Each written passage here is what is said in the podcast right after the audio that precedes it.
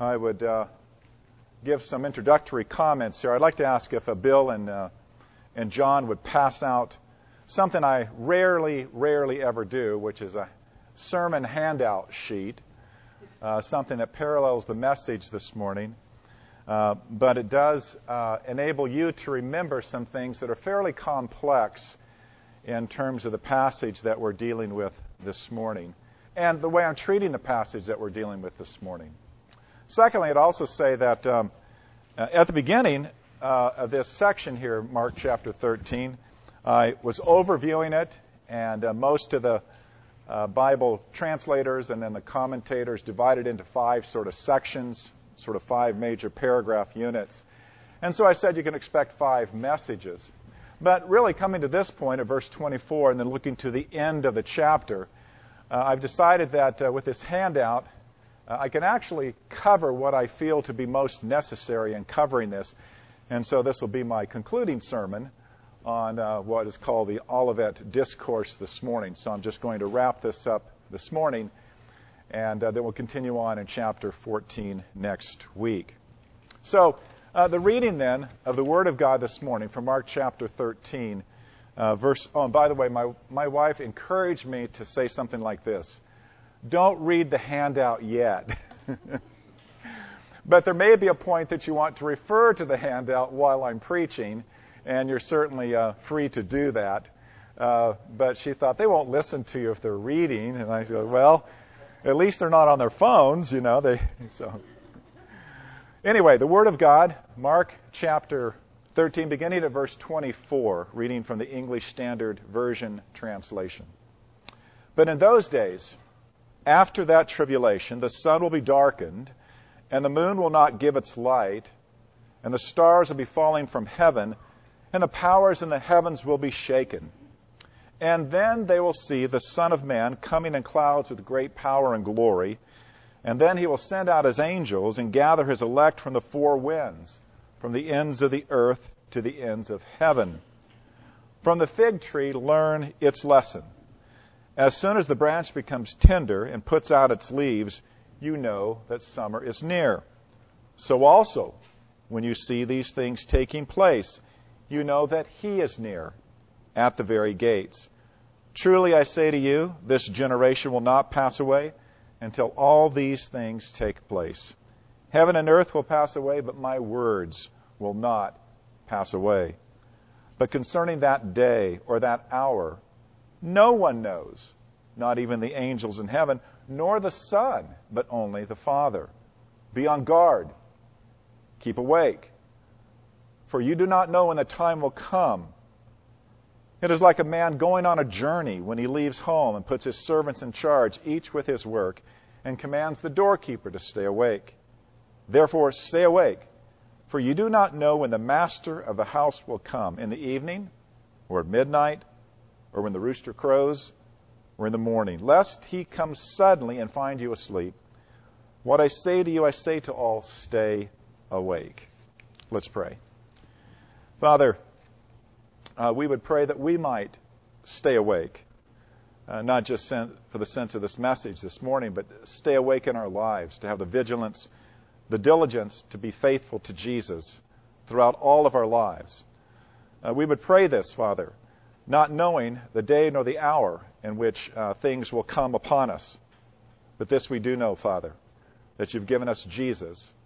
Help us to keep our eyes fixed on Him. Help us to run the race of this life in perseverance. This we would pray in Jesus' name. Amen.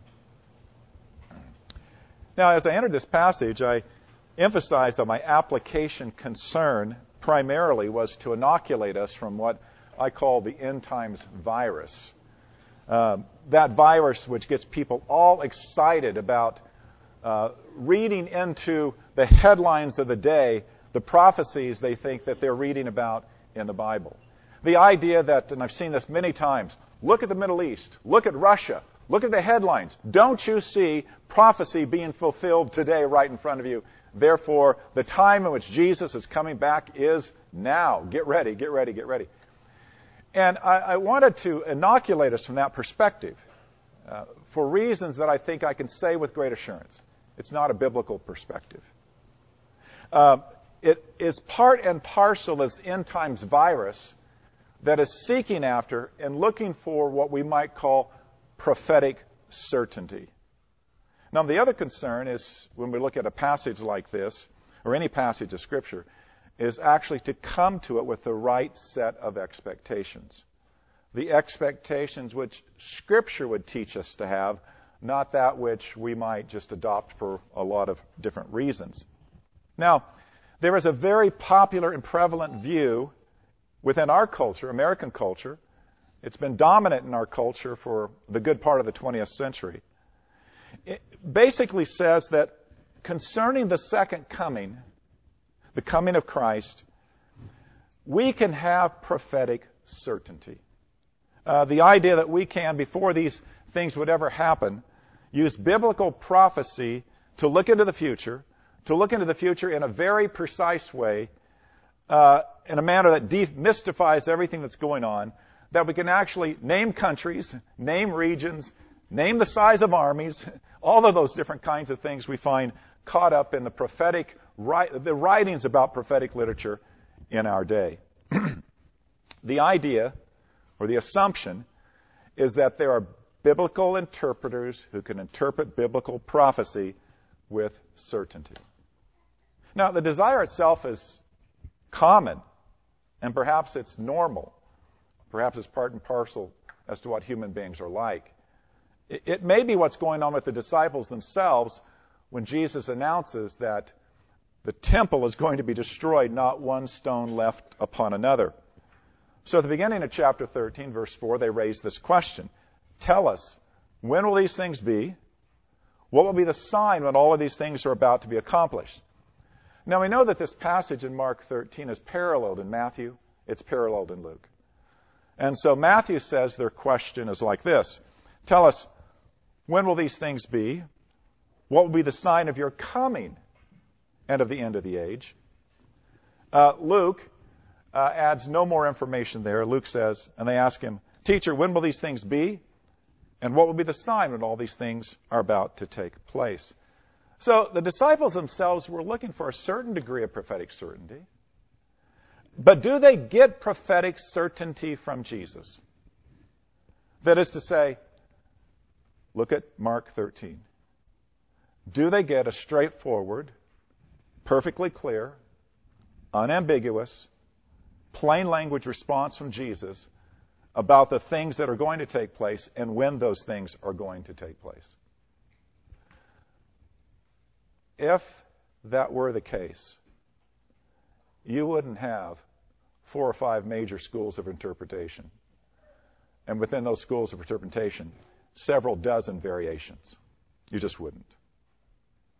So the question that was vital, because when Christians read this passage with the idea that the message Jesus gives us is going to be in plain English, plain Aramaic, uh, unambiguous, perfectly clear, straightforward, when they think that that's what Jesus is going to give them about the future, they will find, as every honest scholar has found, they'll find themselves deeply puzzled. What does a believer do with this feeling of puzzlement, this feeling of a bit of confusion? What do you do with that? What do you do when you're not certain about what Jesus is saying? Well, that state of mind, sadly, has left many people ripe for being exploited and being led astray. That theme underlies this whole passage. That theme underlies other areas of the New Testament that talk about prophecy and its fulfillment. And we'll see that in a few moments. We also have so many examples from church history. There are scores of examples from church history where people are caught up in end times movements where they caught the end times virus. Uh, we can point to the, the 1800s, the Millerites. I say this again to you. Maybe you weren't here before. In the day and age when you didn't have the internet, in the day and age when you didn't even have a telegraph yet, in the day and age in which things were communicated by word of mouth and by letters, 100,000 people sold everything they had and all went to this mountain to await Jesus Christ's physical return to the earth. If in the day and age in which communication was 10,000 times smaller than it is today, what do you think would happen today under such circumstances like that with the internet? Would it be surprising if millions and millions of people hearing the same kind of message would rally around some kind of place and situation thinking, Jesus is coming back here? That does happen. That kind of thing does happen even today. But it happened significantly all throughout church history. As Solomon said, there's nothing new under the sun. So the point is, is that when people have read this passage, when they've been confused about this passage or other prophetic passages, they have looked for some guy who can tell them exactly what's happening. that's the warning of this passage. And we'll see that later on in terms of what 2 Peter says. Now, so that's why coming to this passage, we come with this question. Why then are prophetic messages a challenge to interpretation. Why? Why are they hard to understand? And does God give us prophetic certainty? Connected to this is the question is this the kind of difficulty we ought to expect in reading the Bible? Why did God give us a Bible in which there are some places that are hard to understand? Did He give us a Bible where there are, in some places, things that are difficult to understand? Well, the one word answer is Yes. And again, I'll mention Apostle Peter. We will look at what Peter says about this. He teaches that. But before we get there, I want us to look at four principles of reading prophecy that we find in the Bible, principles that are themselves embedded even in our understanding of these verses from verse 24 to the rest, all of chapter 13 principles that actually demonstrate why and the interpretation of prophecy is a challenge to us, but not just simply to you and me. It's a challenge to the greatest scholars in the church who have ever lived.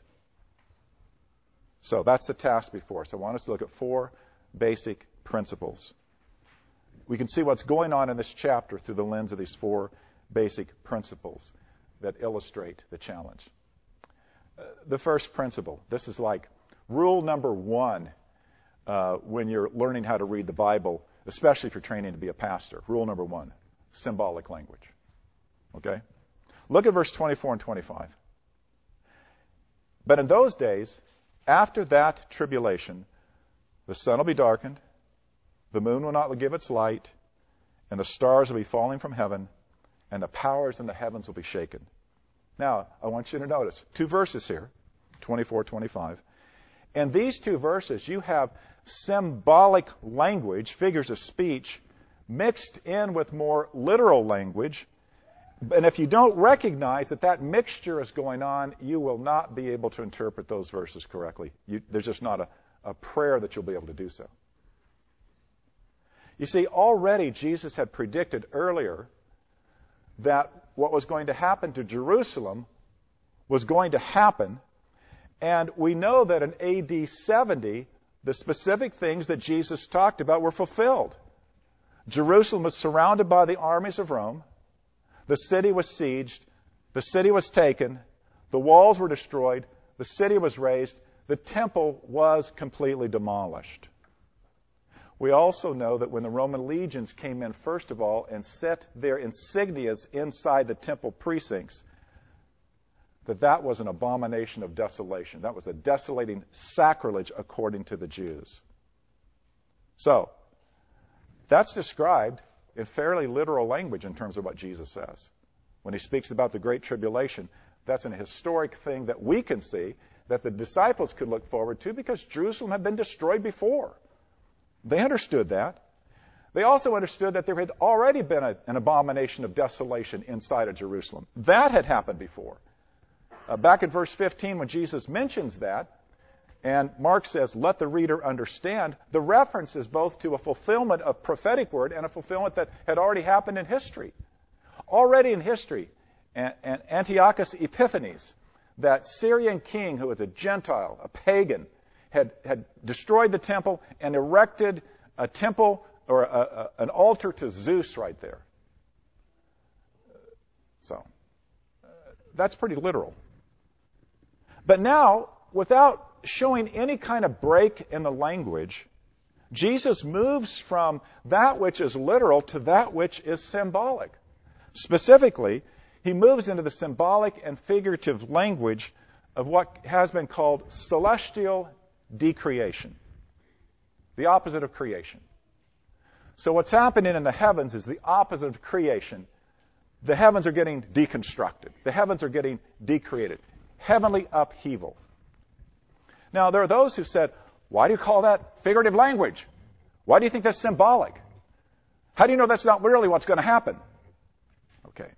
That's what's critical here. The language which pictures these great upheavals in the heavenly realms have already been used in the Old Testament again and again to picture, to signal God's judgments on the earth.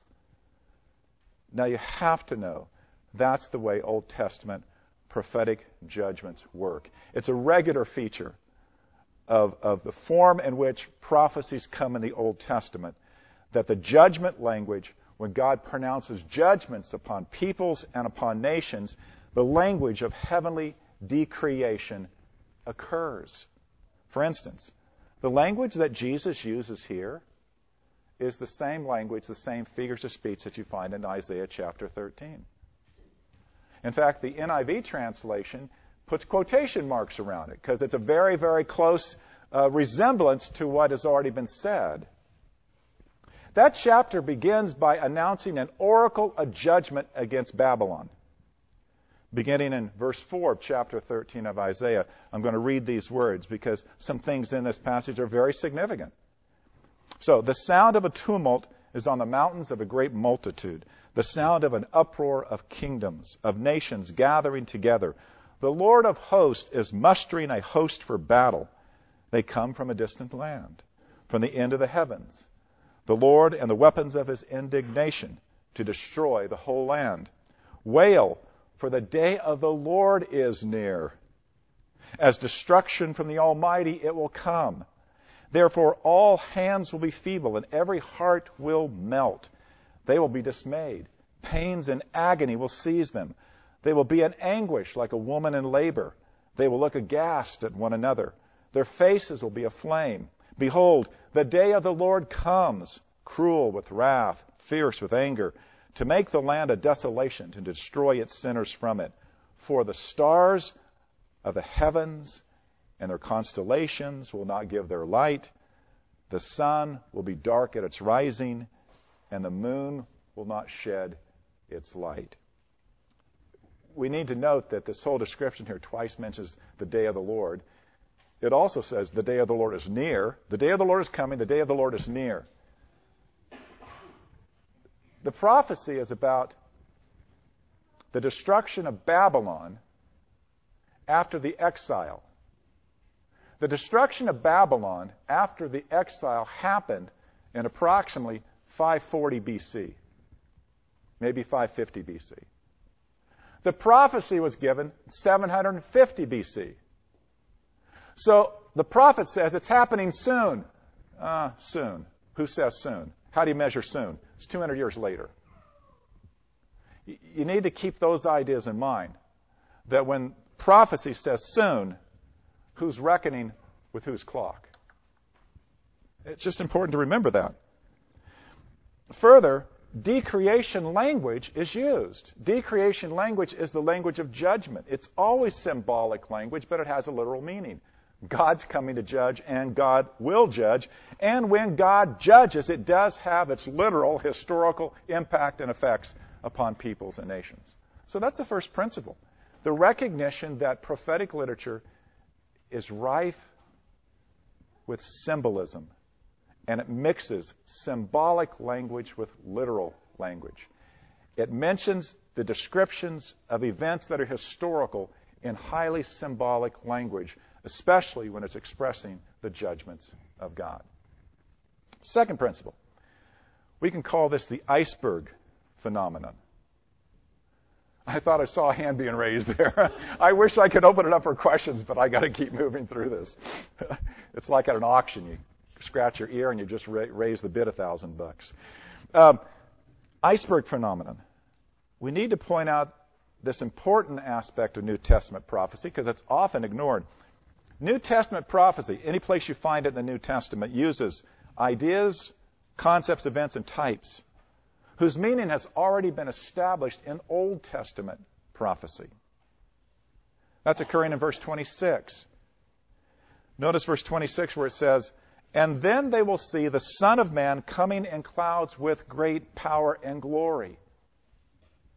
So a New Testament prophetic statement like this is really like the visible peak of an iceberg when it breaks the surface of the ocean. You know, we commonly hear that 10% shows above, 90% is hidden below the surface. That's the same thing that's happening in a New Testament prophecy when an Old Testament idea or concept is being alluded to or mentioned. The meaning of that concept or idea has already been established by the Old Testament. So to read the Bible properly, you've got to study the mountain that doesn't show on the surface of the New Testament text. If you ignore what the Old Testament has to say about a New Testament phrase, a New Testament concept, a New Testament idea, you cannot possibly properly interpret what's being said in the New Testament prophecy. Especially the case in the book of Revelation. Scholars have demonstrated there are no less than 500 references to the Old Testament in the writings of the book of Revelation. That's why it's such a, a massively challenging book to interpret. Because until you've traced out all of those things and understood all of those things well, your ability to understand what's going on in the book of Revelation is going to be severely compromised. So without the, this underlying Old Testament information, which determines the meaning of the New Testament text, you can't get your interpretation right. That's why whenever we read New Testament prophetic literature using Old Testament language, we must study the Old Testament context. Now, we come to verse 26 and we look at this verse. What's the Old Testament context? It's Daniel chapter 7. That's an extensive vision. We would be doing five or six more sermons if we were to look at Daniel chapter 7 to study all of what that means. It is extensive. It's a, it's a panorama of world history from the time of the, the empire of Babylon all the way into the Roman Empire, and then the revelation of the kingdom of God and, and, and forever afterwards. But what's important is that the phrase here, the Son of Man, as Jesus describes it, is particularly related to verse 13 in Daniel chapter 7. But you need to understand the vision. The vision is a vision of what's taking place in heaven. The Son of Man coming is to the Ancient of Days in heaven. It's a heavenly coming. That's its meaning in Daniel chapter 7. That's why we have to be careful with how Jesus might be using it in the Olivet Discourse, chapter 13 here. We have to be so careful. Many people think it automatically means the second coming of Christ to earth. But there's every reason to see that you cannot exclude the idea that it might be the ascension of Jesus coming to the throne of God to receive all power and authority. That's why we have to be so careful in our handling of New Testament prophetic text. What you see is the tip of the iceberg. What lies below the surface is a mountain of Old Testament information that has to taken, be taken into consideration. Now, the third principle is telescoping and compression. Um, let's look at verses 24 through 27 in light of this principle. Verses 24 to 27. Remember, but in those days, after that tribulation, then it goes on to talk about the sun being darkened and so forth, that decreation kind of language. Verse 26, then the, you'll see the Son of Man coming on the clouds with great power and glory. Then verse 27, and then he will send out the angels and gather his elect together from the four winds. So you see a sequence of things. tribulation, judgment language, vision of the Son of Man coming, the elect being gathered by the angels. Now, telescoping is like this a prophecy can look forward to future events. Even events that are relatively close historically, while at the same time, in the same passage, there can be mingled in with those events things that are actually far more distant, things happening even at the end of history. Now, that's critical. Uh, it's been compared to what it's like to look at a range of mountains, uh, to look at the mountains that are in the foreground and the mountains that are in the background. The mountains in the background will appear deceptively close to the mountains in the foreground. Uh, if you've ever driven uh, toward the Rockies from the east and seen that, you've seen successive ranges, and they can be separated by large distances. It's also what happens when you look through a telescope. Uh, if you've ever done anything like that, looking at ranges of things, and if unless you have a range finder, the thing that you see after the first thing looks amazingly and deceptively close, and yet it can be separated by quite a distance. See, telescoping, an actual telescope, it it actually uh, shortens the distance perspective. Prophetic telescoping shortens the distance perspective and even compresses it. When this happens in a prophecy, most often the passage you're reading does not tell you this is happening. You hear that? You don't have clues or indicators within the text that this compression and telescoping is actually happening. Let me give a prime Old Testament example. Isaiah chapter 11, verses 1 through 12. We read it at Christmas times. It's about the coming of the Messiah. It's a passage where it talks about a shoot shall grow up from the stem of Jesse. And it describes the sevenfold nature of the Spirit empowering Christ. But then it immediately goes on to talk about the wolf lying down with the lamb and the little child playing over the hole of the asp of a, of a snake that's an asp, dangerous, poisonous snake. And then it goes on to talk about the, the reign of, of the Messiah uh, and ruling all of the nations. Now, you, you notice you get a succession of events there. It's in one passage that is to be read as a unit. 1 through 12 is a clearly cut a unit. But you look at this and you say, all of these things are supposed to have taken place when Jesus came.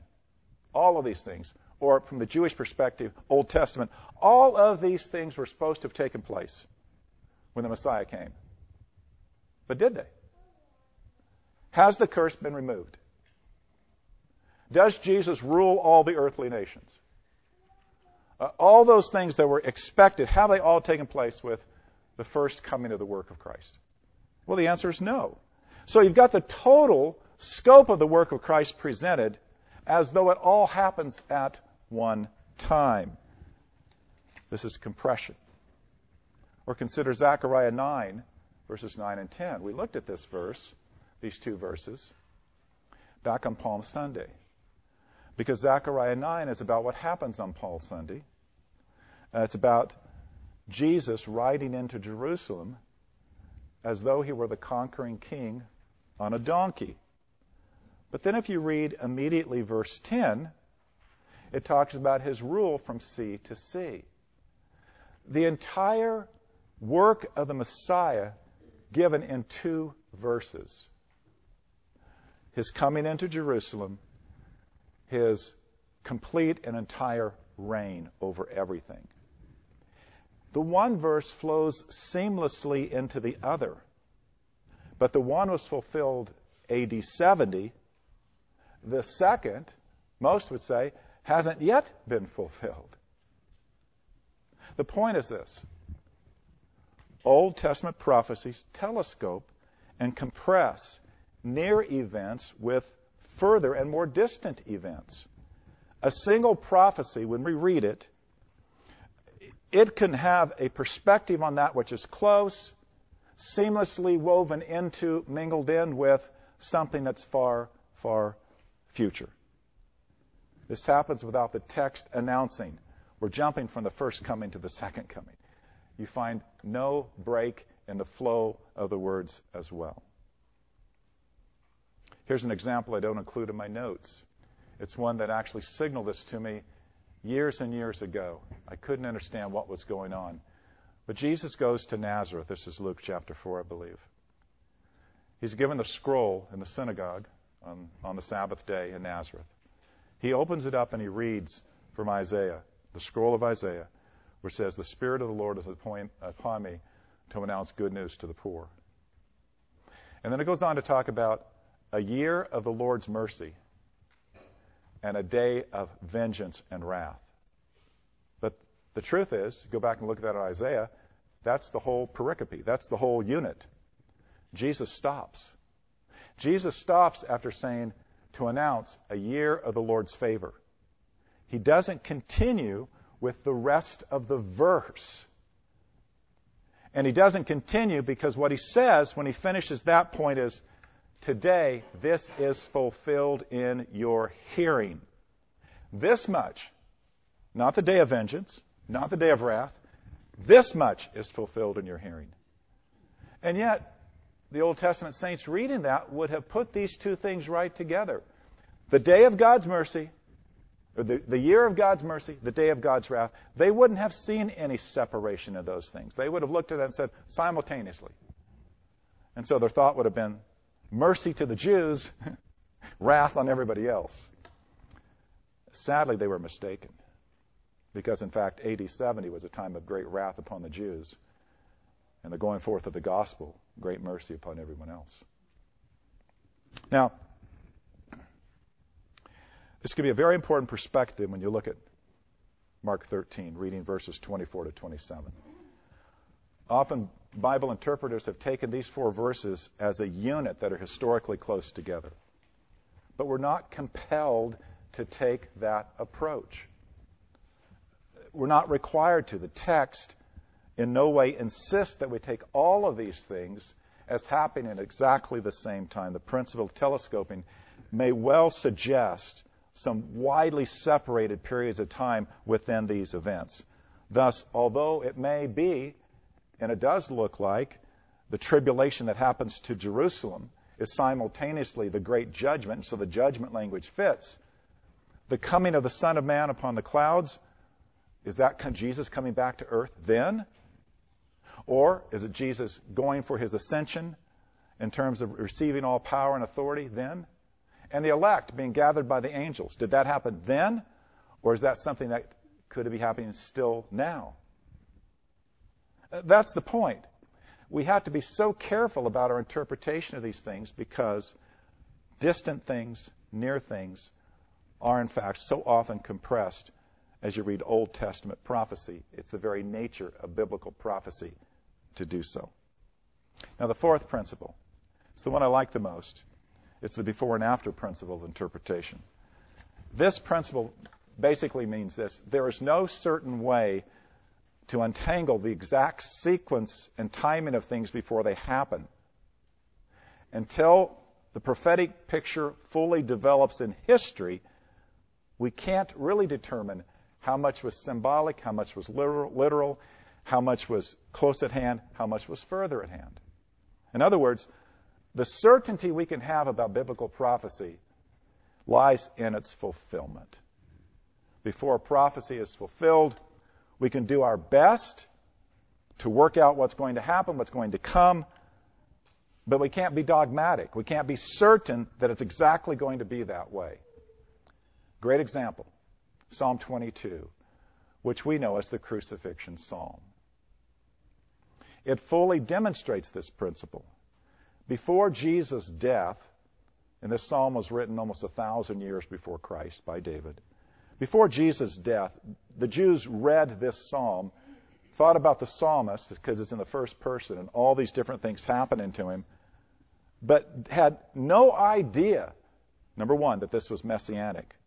No, and number two, they had no idea that this was a crucifixion. It was not recognizable to them as a crucifixion because at that time in history, crucifixion was unknown in the Middle East. It began about 500 years later in Persia, eventually made it into the Roman Empire. It's only after Jesus was crucified that this psalm was then recognized as predicting all of these things about how Jesus was going to die. That's the clarity that came from the fulfillment.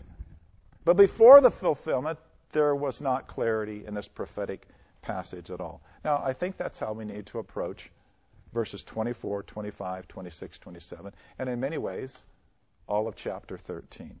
There's no certain way to untangle all of the exact sequence of timing of these events before they happen. Now, the point is this these principles embedded in Scripture are necessary and they're unavoidable if we're going to handle the Bible faithfully. The quest for prophetic certainty is not itself biblical. Now, how do we know this? Well, look at verse 32. Jesus himself, while he was on earth and teaching his disciples, did not claim prophetic certainty in terms of his own knowledge. Uh, in his humanity, he did not know himself how exactly all things would play out with respect to the future. This is what he told his disciples. But concerning that day or that hour, no one knows, not even the angels in heaven, nor the Son, but only the Father. Be on guard, keep awake, for you do not know when the time will come. So Jesus states that, that he himself did not have prophetic certainty in this regard. He told his disciples that they did not have prophetic certainty. In fact, in four different ways, verses 32 to 37, Jesus emphasizes the unknowability of that day when Jesus would come. And for that reason, they needed to be diligent, vigilant, and awake. Now, this boundary, this, this limiting of the knowledge of prophetic events, that's something God Himself has said. It's like Deuteronomy 29 29. The secret things belong to the Lord our God, but the things revealed belong to us and to our children, that we may do all the works of the law. So when we read and interpret the Bible, we must do so in a manner that respects and follows the limitations that God has set. Now, at the beginning of, of, of the message, I, I indicated, or I asked the question, is this limitation of what we can know about prophecy in Scripture, this difficulty, is it a difficulty that the Bible would lead us to expect? Did God give us a Bible that in some places difficult, hard to understand? I said the answer is yes. So we look at 2 Peter. Uh, I, I, put the whole passage there in the handout. 2 Peter chapter 3, 10 to 18. I'm going to begin at verse 15. Peter is specifically writing about end times kinds of things. What was happening in the early 60s, about 30 years after Jesus, with respect to people saying, well, where's the promise of his coming? Peter's addressing this sort of end times, questioning end times stuff. So he says in verse 15, and count the patience of our Lord as salvation, just as our beloved brother Paul also wrote to you, according to the wisdom given him, as he does in all his letters when he speaks in them of these matters there are some things in them that are hard to understand, which the ignorant and unstable twist to their own destruction, as they do the other scriptures. You, therefore, beloved, knowing this beforehand, take care that you're not carried away with the error of lawless people and lose your stability, but grow in the grace and knowledge of our Lord and Savior Jesus Christ. To him be the glory both now and to the day of eternity. Amen. Now, Peter points out that Paul has also spoken about end times kinds of stuff. He says that in reading Paul, there are some things in them that are hard to understand. Then Peter describes how these, these uh, end times teachings are handled by the ignorant and unstable. They twist the scriptures to their own destruction. Church history has borne out Peter's observation any number of times. But the really important thing is Peter's exhortation. He says, Take care not to be led astray by the error of lawless people so as not to lose your stability. Instead, we are to grow in the grace and the knowledge of Jesus. That note toward the end of Peter's letter touches upon where Peter started his letter, chapter 1, where he says, His divine power has granted to us all things that pertain to life and godliness through the knowledge of Him who called us to His own glory and excellence. In other words, accept the biblical truth that our interpretation of New Testament prophecy carries a measure of uncertainty. God's not given us the ability to know the future with certainty. For this reason, the godliest of biblical scholars recognize that they come to different conclusions. The best among them humbly admit their conclusions are tentative, not definitive, held in humility, not dogmatism. Our concern is to be focused on Christ, knowing Him, His life, godliness, the calling to His glory and excellence. Jesus died so that you would know salvation.